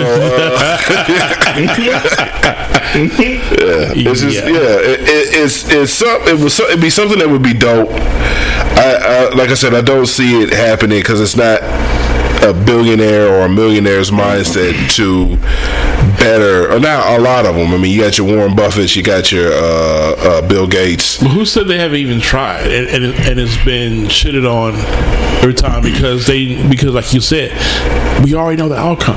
But then you need to let it be known that hey, I've tried. Yeah. And so and so said no. We did this, we did that, and they shut us down. Like, you have to be vocal about it. You have to speak on it because we're sitting here as three broke niggas. I mean, we ain't got billions of dollars talking about, that would be dope to do. And we're sitting here wondering why these folks ain't done it. You know what I'm saying? And if you tried, you need to let it be known that you tried. You know what I'm saying? And that's the thing. And I think that's the main thing, too, is that this is going to be trial and error. era, man. Ain't gonna be, even if all of them come together, they ain't gonna be perfect. Right. It's still gonna be people on the bottom. It's still gonna be poor people. It's still gonna be people feeling like they being misused or they ain't getting their share or whatever it right. is. But it's like, at least we're trying to organize and come together and figure it out, rather than everybody in their little corner and they just trying to figure it out for their own little family. Right. And that's it. Or the crew. Because we can't build that way. I mean, that type of money, that type of shit could change a whole bunch of shit. You could do it in Detroit. Imagine we even had, especially Detroit's running out anyway. Right. Even if so, like, let's say we take over Detroit, right, and we rebuild that motherfucker, and then we just, because it's, you know, in the city or the state or whatever, we have our own hospitals and we have our own like social health care system within the United States in the city. Right. Where you show up, you a resident of this area, you'll get served. Yeah, it's on us. It's $25. Right. I don't care if you got insurance or not. Right. Just hit us with a 25. We staying alive. Right. That shit would be crazy. Right. I mean, and my thing is right. like, I mean, it's gonna be attacked by all sides, because first thing first is you taking money out of other people's hands. Right. And that's the thing that is absolutely befuddling to me, is that people put profits over people. And maybe because I'm broke, you know what I'm saying? Like, maybe because I've never had that type of wealth, I don't know what it is to have the possibility of losing it or yeah. whatever. But and Killer Mike kept saying that to Envy in the interview on the Breakfast Club. He was like, "You're insulated," and I think that's admirable that he can see that, because it's a lot of people in those positions who don't realize you're insulated. Like, you're insulated from the issues of poverty. You're insulated from the issues of paycheck to paycheck living. Right. Even if you did it when you was in your 20s, it's been years. It's been decades since that was your right. Because you buy a change. And Bentleys and Ferraris and all that shit now. You know what I'm saying? State of stuff. Right. It's so yeah, he's right. There's insulation, so it's a lot of stuff that affects us that's not touching them. You know what I'm saying? I don't think that even if I was on that level, buying a Ferrari to me is a waste of fucking money. I mean, there's so many other things that you could do. Yeah, with that $300,000. Even though it wouldn't make a dent in my bank account, to me, it's just something that's going to sit in my garage and look pretty. You don't drive pretty. I mean, yeah, but you can. I mean, you don't drive it, but it's like. You really, I mean, the motherfucker sucks gas, so you might not make it down to the parking lot before you got to put gas in the goddamn thing again. So, I mean, I don't know. I've never been in that situation, so... Watch this nigga win the lottery. First thing he's going to do is go to Ferrari. I know I said when I win, I wasn't going to leave the hood, and then I won, I got out of that bitch. I was gone. So, I don't know. I guess, you know. Yeah, bathroom is right through there. Hold on, let me put some what's the color in there. Keep talking. Yeah, man. But I don't know. That's just me. But like I said, I've never had that kind of money before. You know, I mean, they're nice cars. I mean, I see them. Like, you know, it's just dope. You know what I'm saying? Yeah. You know, but I just... don't see myself, you know, spend my money on that kind of shit. You know, I mean, that's just the culture. I think it's different. And then too, you think about the influence of other people. If you got people that's like, yo, that be fly, yo, you gotta enjoy yourself, enjoy you taking care of your family, go on, get you something for you, da da da. I'll get something for me, for real. You know what I'm saying? You know, but it's not gonna be a Ferrari. You know, it's gonna be nice. You know what I'm saying? But I just can't see myself spending that kind of money. You know, on something that, yeah, I can't travel, motherfucker. I can't go from here to California, motherfucker. You can stop it every 30 minutes. Not every 30 minutes, but Jimmy, come on, Ferraris. What a V12, $10 a gallon. But 10 miles a gallon. Yeah, you make it some places. Yeah. You have to stop every hour and a half. You know what I'm saying? I mean, but you feel like flossing the. I mean, to me, it just be uncomfortable because it's so narrow. Yeah, you're so boxed in, right? In a Ferrari, and like you're so low to the ground too. Me and you in a Ferrari, like why? Like, two big ass milk duds in the Ferrari. You know what I'm saying? Die suffering look like sausages when you cook them. The hot dogs get fat around the middle. You know what I'm saying? So it's exactly what that looks like. We lay on each other and shit. You know, because you drive on the fucker. I mean, I should stop me. Nah. Yeah, I just think it's possible. Is it probable? Will it ever happen? Probably not. Because I mean, most motherfuckers don't look back. They just keep going and they forget where they come from. I mean, whatever. Yeah. We had this conversation before as far as what will we do if we won, the lottery and shit like that, Yeah. And how hard it would be to even get into the community, you know what I'm saying? Because we don't live there. Remember we were saying how hard it would be, yeah. To even. But that's the thing too, is that on top of their organization. Well, so you think about Koreans or whoever, if they have a beauty supply store, they had to organize, they had to find the property, they had to purchase the property, put the money up, they had to, whatever. We had to allow it. Right. Whoever's the community leaders in the black community had to allow it at some point. To the point where they put the word out hey, man, let us do all this, yeah. And so they do it in all cities. It's my thing is that it had to be a point in time where the property in our neighborhoods went from being owned by us to either owned by somebody other than us to allow them to get a foothold in our community. So whether that be, it got foreclosed on and banks got a hold of it, yeah, and the banks sold it to them for cheap or whatever.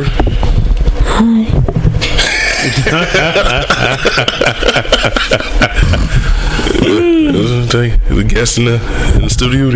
Yeah, I wanted to say hi. Not gonna say names because I don't want to clean it up later on. But so there had to be a point in time where that happened, right? Yeah.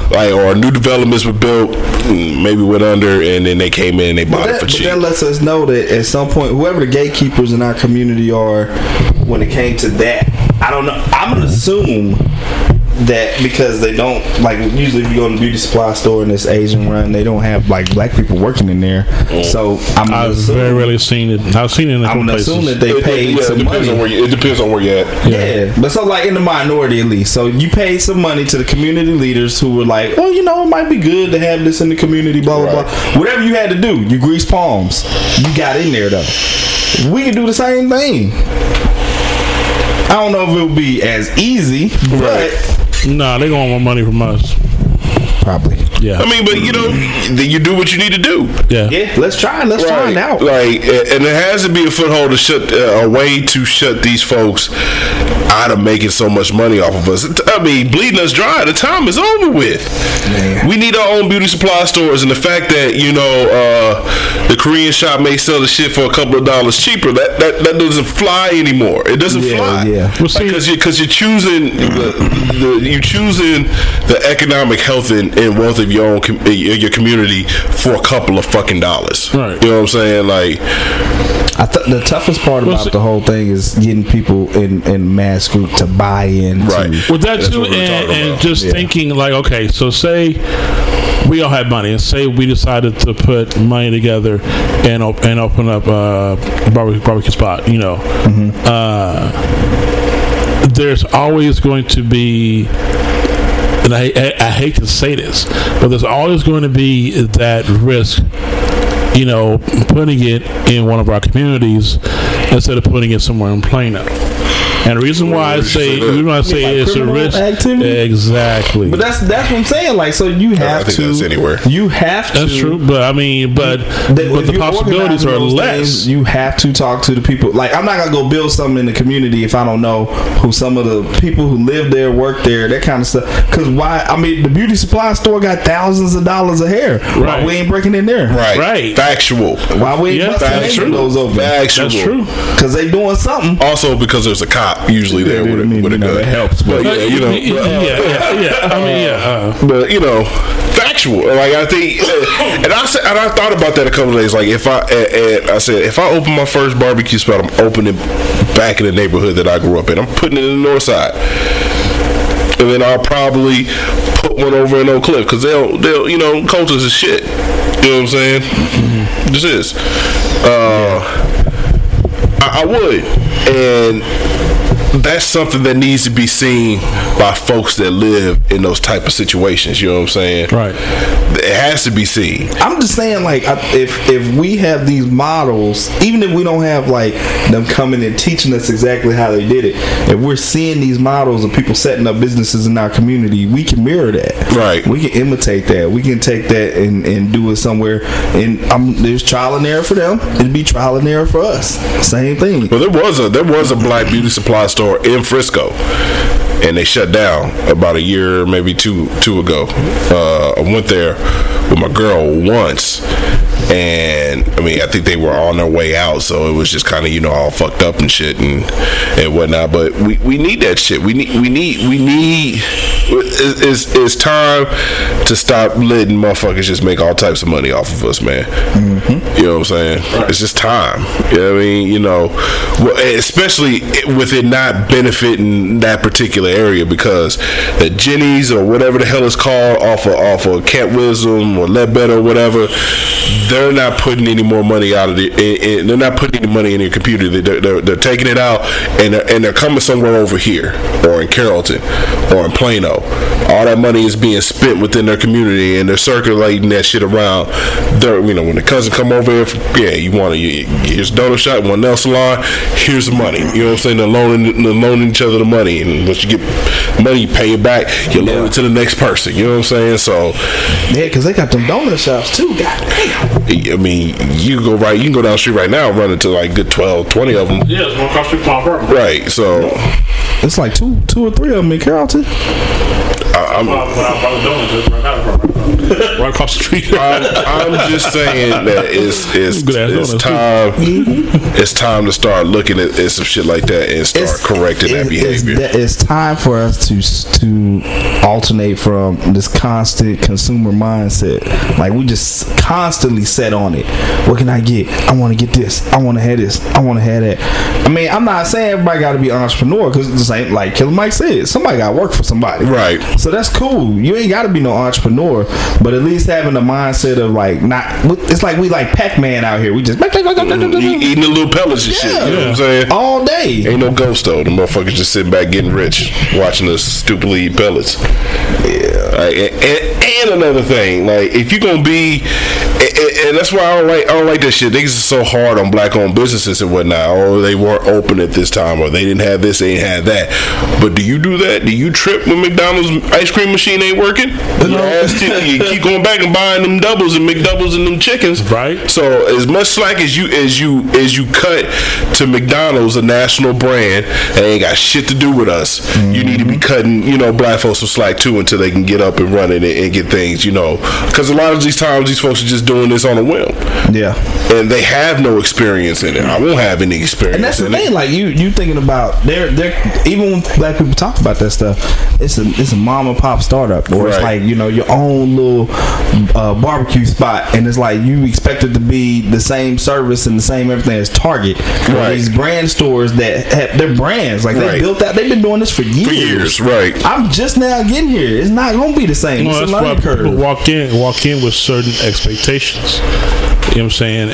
And that's a problem. You know, they don't take in the fact that, okay, they just started their own shit. Right. And we give them some leeway. Like my question would always be was the product or service good?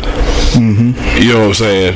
They may not have everything that you were looking for, but serviceable, polite, they tried. You keep giving them a chance. Now you keep going back and back and back, and it's the same shit. Then okay, I understand. You know, there has to be some sort of growth, right, in the business. You know what I'm saying? But your first time going, and they didn't have butter or whatever, and you go online to shit on them, give them the 1 star, man, fuck you. That could ruin that whole business. Actual. You know what I'm saying? Like, damn. Everybody looks at shit like that. Right. You know. I look at star ratings all the time. Same here. Mm. Oh, this shit, they got 3 stars. I ain't going there. I had an idea for an app one time, but it was like a Yelp, but for churches. Church Yelp. Yeah.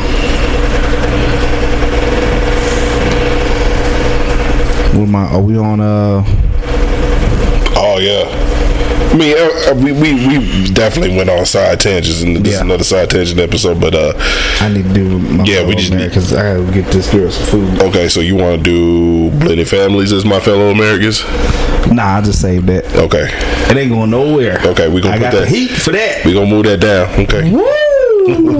Anyway.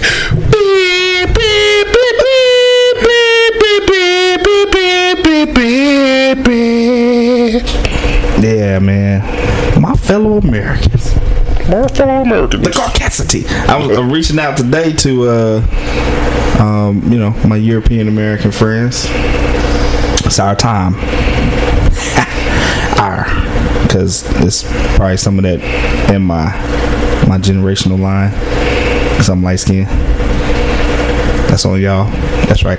So anyway, I thought I would talk today about being a good white ally. Yeah. So I feel like we talk a lot about like racism and racist things and bigotry and prejudice and all that stuff, but really defining what makes a person a good white ally can be challenging, and it can be challenging for white people to ask us about it without getting cussed the fuck out, which is why they don't like to do that. I understand that. Yeah, I wouldn't do it either. Yeah, I wouldn't do it at all. I'd be like, you know what? I'm trying to figure it out because she looked like she slapped me. Yeah, so, you know, hey, I just want to be an ally here. Is there anything I can do that's possibly better? Yeah, no, and so I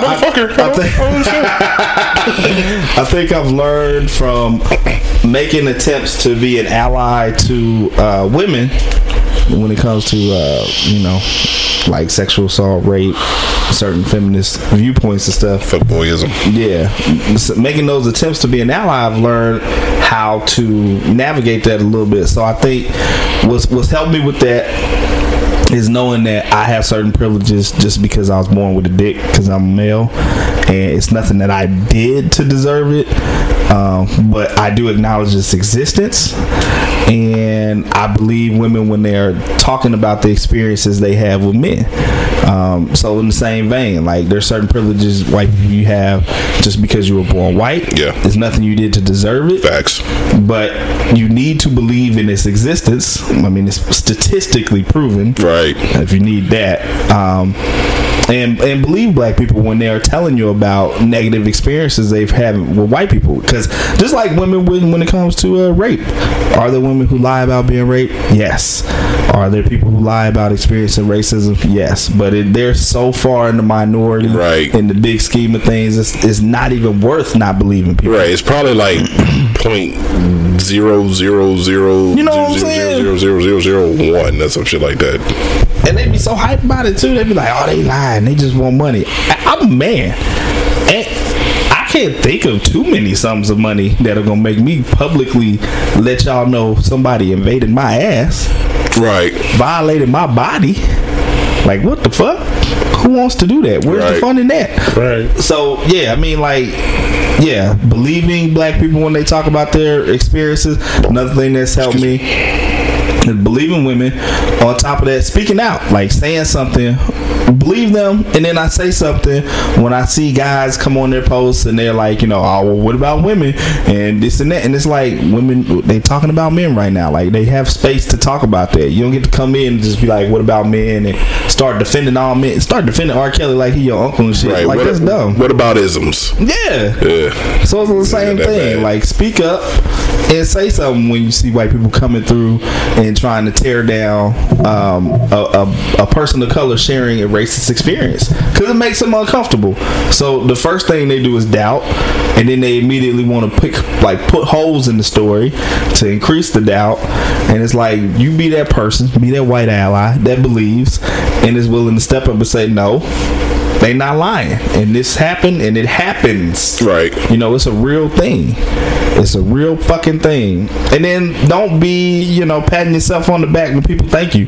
In my experience, being an ally to women, I've had women message me and say thank you and all kind of stuff, and I'm intelligent enough, thankful enough to recognize this is not, I'm not doing this because I'm super nigga or something like that, and I just know I'm doing this because I have women who are friends and I listen to them. They're smarter than me. I believe them. I learn from them. That's why. Right. Other than that, I'd be out here doing the same dumb shit these other niggas is doing. What about isms? Yeah, man. What about we? What about this? What about that? It's like, yeah. It's like, come. Sorry. Right.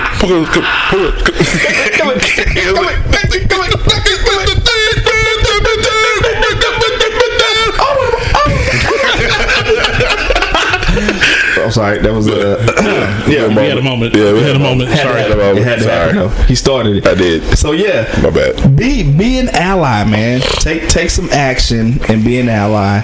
And if you want to learn, that's the other thing. Like, there are things that women have taught me, but there are things that they mention, and I recognize, you know, it not. I won't even say painful, but it can be offensive and lazy for me to ask them certain things rather than just go research it. So it's the same thing. You don't want to get cussed out by black people about racist shit. Research shit, right? Look it up. I mean, it's 2019. You really shouldn't have to, because you should already know all this. But you know, hey, yeah. But if you don't, you know, put in some of the legwork. Do some work. You find something that you find, you know, odd or whatever, and then you have questions. Cool. Black people ain't got no problem talking about the shit. No, we're talking about this shit all day. Yeah, you can come to us about that, but don't come to us asking us and you ain't did no research. Cause now we like, I gotta explain this shit to your white ass. That's how we feel. Right. And I feel the same thing for men. It's like, do some research. Otherwise she's like, I gotta explain your shit to your ass. Cause dudes just be up there like mansplaining and stuff, man. How do you know when you're mansplaining something? Mansplaining, I've looked up the definition before, but my paraphrasing, mansplaining is when you take the mantle to defend all men. And that's ridiculous, because we all different. We're all the same. Right. And even if a woman says men ain't shit, that's her experience with men. I don't get to come in there and be like, well, not all men. Right. Well, nigga, obviously. Like, if I have to really go to the extreme to say men ain't shit, well, I'm not talking about all men, but some of the men in my experience, like, nobody's going to do all that. So let's use common sense. But yeah, it's like that. And I think we talked about this before. Like, feeling like you have to defend mankind. Don't do it. Right. Let women vent. Let them have their space to talk about it. Let them, you know, share. It's different if it's like a personal anecdote. Like, if they talking about you. Right. They say, you ain't shit. Yeah, that's different. Yeah. That deserves a response. It takes some practice, because even I have to, you know, practice on the shit. But then somebody, you know, makes a general statement about all men or all black men or. But so think about it like this. Mansplaining is akin to white people trying to tell us about racism and how we should feel. Right. And how we should react, because and they have no fucking idea, and because they never experienced it on our end. Exactly. So it's the same thing for women. It's like, she's telling you or talking about this woman getting sexually assaulted, and we come on there like, well, she shouldn't have been dressed like that, and she shouldn't have. And it's like, nigga, you never been assaulted. Shut the fuck up. Right. Like, they literally telling you about their fears and experiences, and instead of listening, we start trying to cover all men. Right. Like, and to me, it can be indicative of a lot of things, like guilty conscience. Maybe dudes doing that type of shit. Some dudes just ignorant, they don't know. But it's like, that's a moment to learn, to just listen and learn. and believe them. That's why I said believing is a big part. Same thing. You got a black friend that's talking about racism and what's it called, microaggressions that they experience at work and stuff like that. Believe them. Stop thinking you come up, oh well, you know everything's not about race. Motherfucker, you don't know. You ain't never lived a day in my life. Exactly. I learn shit the hard way too sometimes. Indeed, I do. Always. That's how I go, man. And I've just found that I've learned a lot more from women in regards to a lot of different topics just from taking that path, man. Instead of mansplaining or trying to defend and just listening and hearing what they're saying. And it's like you start to get it because it's like it's different if one woman is like, men ain't shit. 40 women, 80 women. Half the internet? I mean, like, y'all are experiencing some things. Right. And correlating it to this, so it's like, there's some truth to this. There's something behind this, obviously. And it's like, you have to understand that, also, the internet is a place for people to share their experiences. And it sucks when somebody takes the time to share something they've experienced. And then your punk ass come in there trying to counter shit and shit. Right. Yeah. Like, it's not your place. Just like, either if it doesn't fit your narrative, fit you, move the fuck on. Like old boy did when we got pulled over, and I made that post. Remember, old boy was all on there.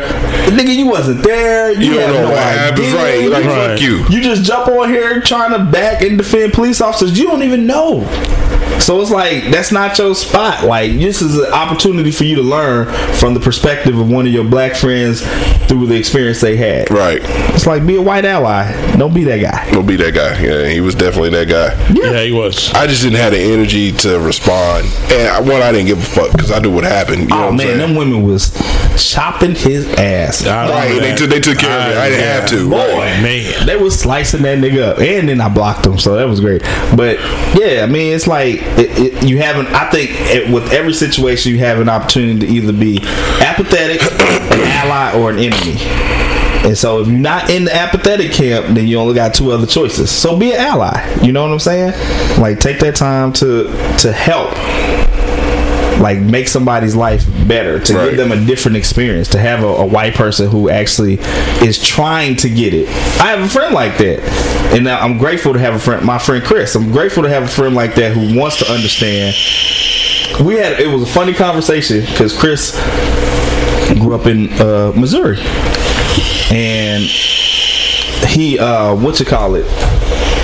when he started his PlayStation account or whatever, he used a nickname that he said they used to call him back home, and he never considered the ramifications of it. So his little PlayStation tag name was like Coon 2150 or something like that. And I remember when he told me, because I was going to add him, I was like, are you for real? And he was like, yeah, it was a nickname they gave me. And I was like, so let's dig into this a little bit. First of all, let me say something about motherfuckers in Missouri. We're from Kansas. Fuck Missouri, number one. They seem to be a little stupid over on that side of the bridge. Yeah, we don't fuck with them. So no. At all. Yeah, I'm from Kansas City, Kansas. I just want that to be known. I'm not from Kansas City, Missouri. I'm from the side that actually makes sense or has sense. Fuck Missouri. Anyway, so it was funny. Like, the conversation ended up being, I was like, so did you have a habit of digging through trash or something? Like, why did they give you this nickname? He said, I never really thought, I don't know. I was like, well, let me ask you this. Did you have friends of color back then? He was like, yeah, I did. And I was like, I think I know why they gave you that nickname. Right.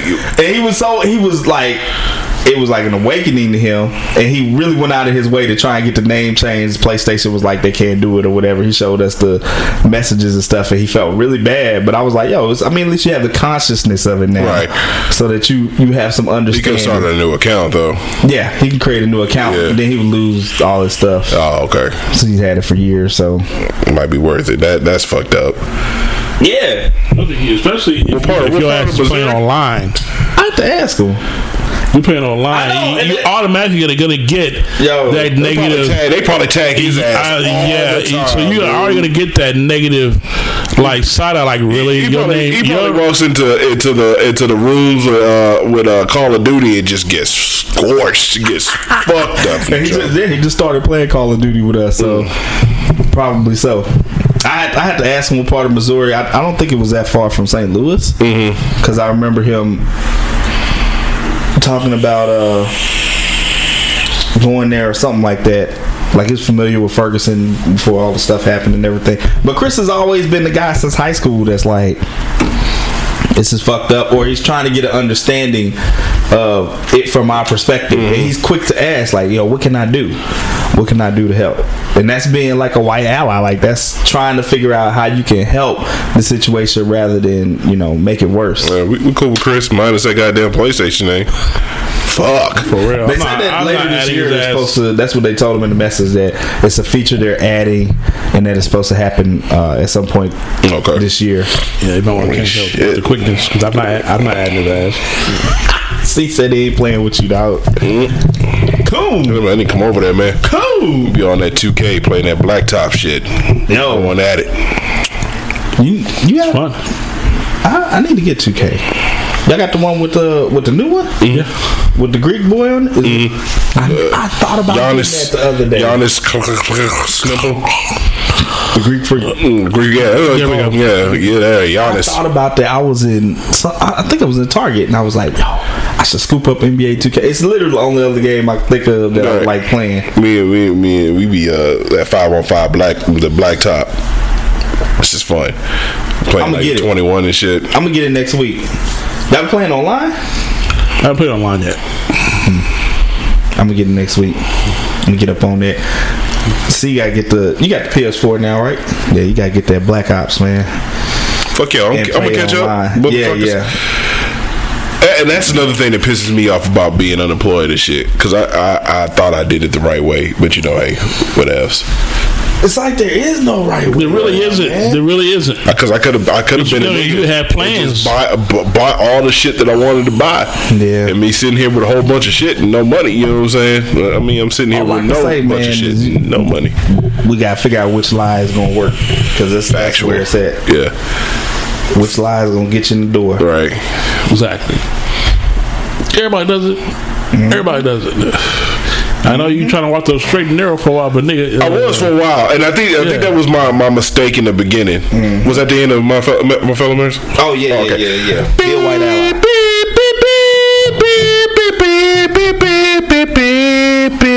Be a white ally. Don't be an asshole like that dude that was on that poster we got pulled over with the cops. Fuck yeah, I'm on. Fuck he is. He need a dick. Yeah. Wow. Wow.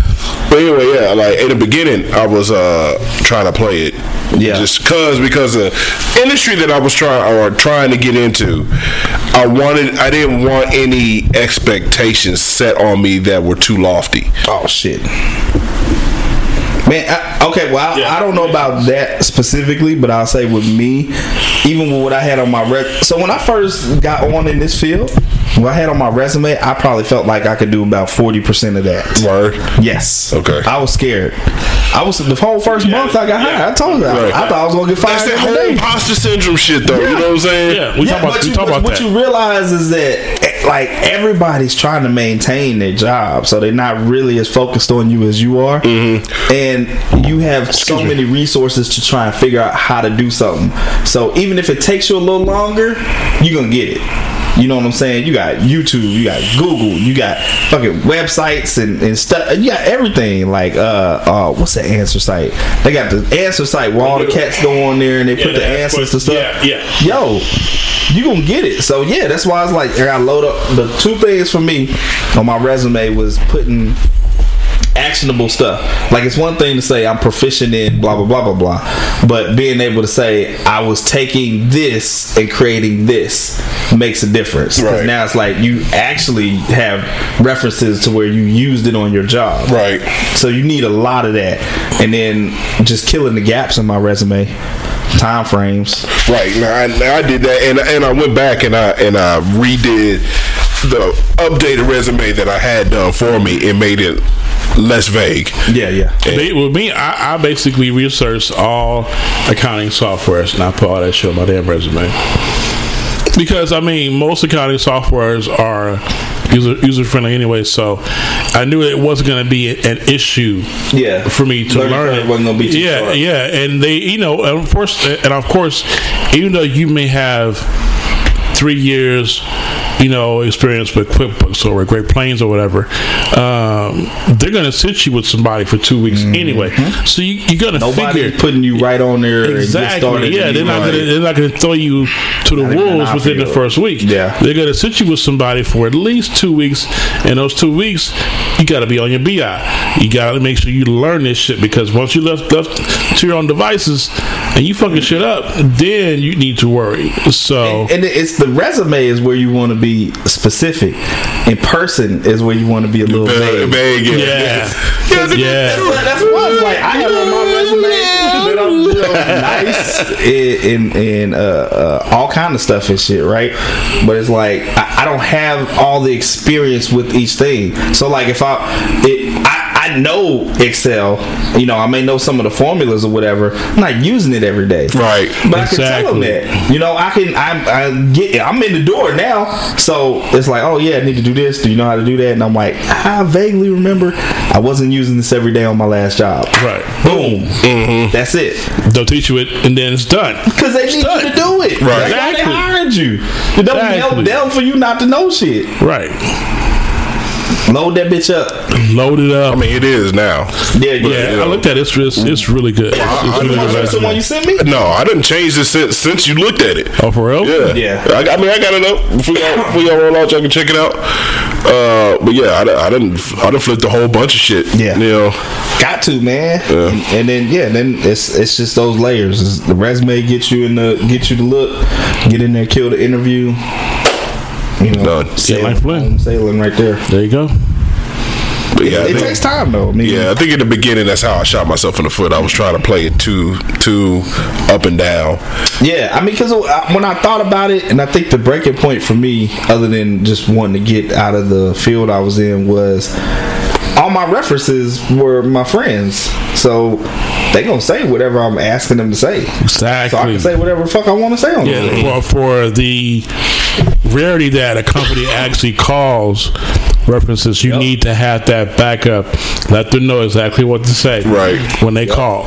You know, whether that person's acting as your manager, supervisor, or whatever. You know, give them details. Say, you know, because they're going to ask questions. Well, how was he at work? Was he always on time? This and that. You know. But they also realize that shit is fucking illegal. They've been doing that shit.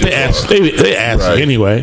They always supposed to ask how long you work there and if you're rehirable. That's all they are allowed to ask. Because I've done it for my friends when a manager has called me, and they don't really care about how long you've been there. Their main questions are, what was he like at work? You know, did he, you know, was he ever late? You know what I'm saying? Or how is he, you know, in this type of environment? Yada, yada, yada. You know, those are the questions that they ask. Right. The standard now is usually, you know, can we contact your previous employer? Only time I'm checking that you can is when I know exactly who my previous employer you're going to talk to is. Exactly. You're going to talk to my boy Aaron. He going to say he was my manager. Yes, you can talk to them. I don't have nobody for this one. No, we cannot contact the previous employer. Right. I just usually do the first one. Yeah. All you need is usually one of y'all niggas. Yeah. I'm good all day. I had them ready, licking their chops, ready to hire your ass. I'm like, Court, oh my God. You talk about model employee. So laid on two things. Hell. Yeah, you know what I'm saying? Like, this nigga's little shit. He's an angel. I miss him. I'm so sorry he had to leave. And the question be like, well, why did you let him go? He farted. The VP's face. And, so, I don't know what. Hello. I'm like, yeah, it didn't go too well, man. I tried. Sorry. It was too thick. Anyway, folks, I guess that's all we got for the day. Remember, like, share, comment, reply, review, whatever. We're on all the things. Instagram, Twitter. Facebook, Apple Podcasts, Stitcher, Google Play. The Linktree link is in the bios of both of the, I think it's on the Twitter page, I think it's on the Instagram page, it's on the Facebook page. You click on it, you're looking for your certain, you know, thing that you want to listen to with it, just click on the ticket right there to it. There you go. Got an email from Apple, say all you got to do with Siri is say, hey Siri, play We Ain't Found Shit, and they will. Boom. I tested it out. It works. Boom. So, yeah, no more excuses. Yeah, no excuses now. Yeah. Season 2. Season 2. I'm gonna kill you, and now you bleed. Blood can't. Gonna shoot you in your neck. Wow. Be funny. It's never going to be funny. Always. Well, folks, you know what it is. It's been We Ain't Found Shit. We ain't found shit. We out this motherfucker. Peace. I mean it. Peace. Be a white ally. Straight up. Yes.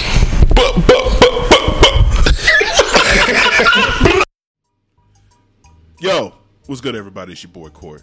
You know what it is. So, you've been listening to the episode for a little while. You're wondering, why am I stepping in? Well, got some news to share with y'all. We talked about it on a past episode that we're going to be offering a subscription tier for people who want to get extra material. So yes. There's two ways to basically subscribe. You can subscribe through Acast Plus, or you can subscribe through Patreon. $5 a month. Cancel anytime, yada yada yada. Y'all know what the deal is. So yes, we do. Basically, with that, you'll get exclusive content. So you'll get bonus material from that day's episode.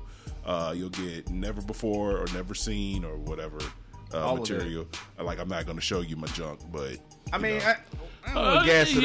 Yeah, I mean, you know, let's not go that far. Yeah, I mean, you know. But what you will get is keys to immortality. Yeah. I mean, if that's something that's important to you, chocolate chip winning cookies, lottery numbers. Yeah, we had that too. You know, yeah. I don't know how you're doing in life, but if you want to be rich, hey, I'll even give you your horoscope or whatever. Call me now with a again. Subscribe, $5 a month. Two ways to do it: Acast Plus, Patreon. We in this thing. This is We Ain't Found Shit. We ain't found shit, but y'all definitely found a way to hear us more, I guess. Exclusive shit. Anyway, what up? Y'all know what it is. Peace.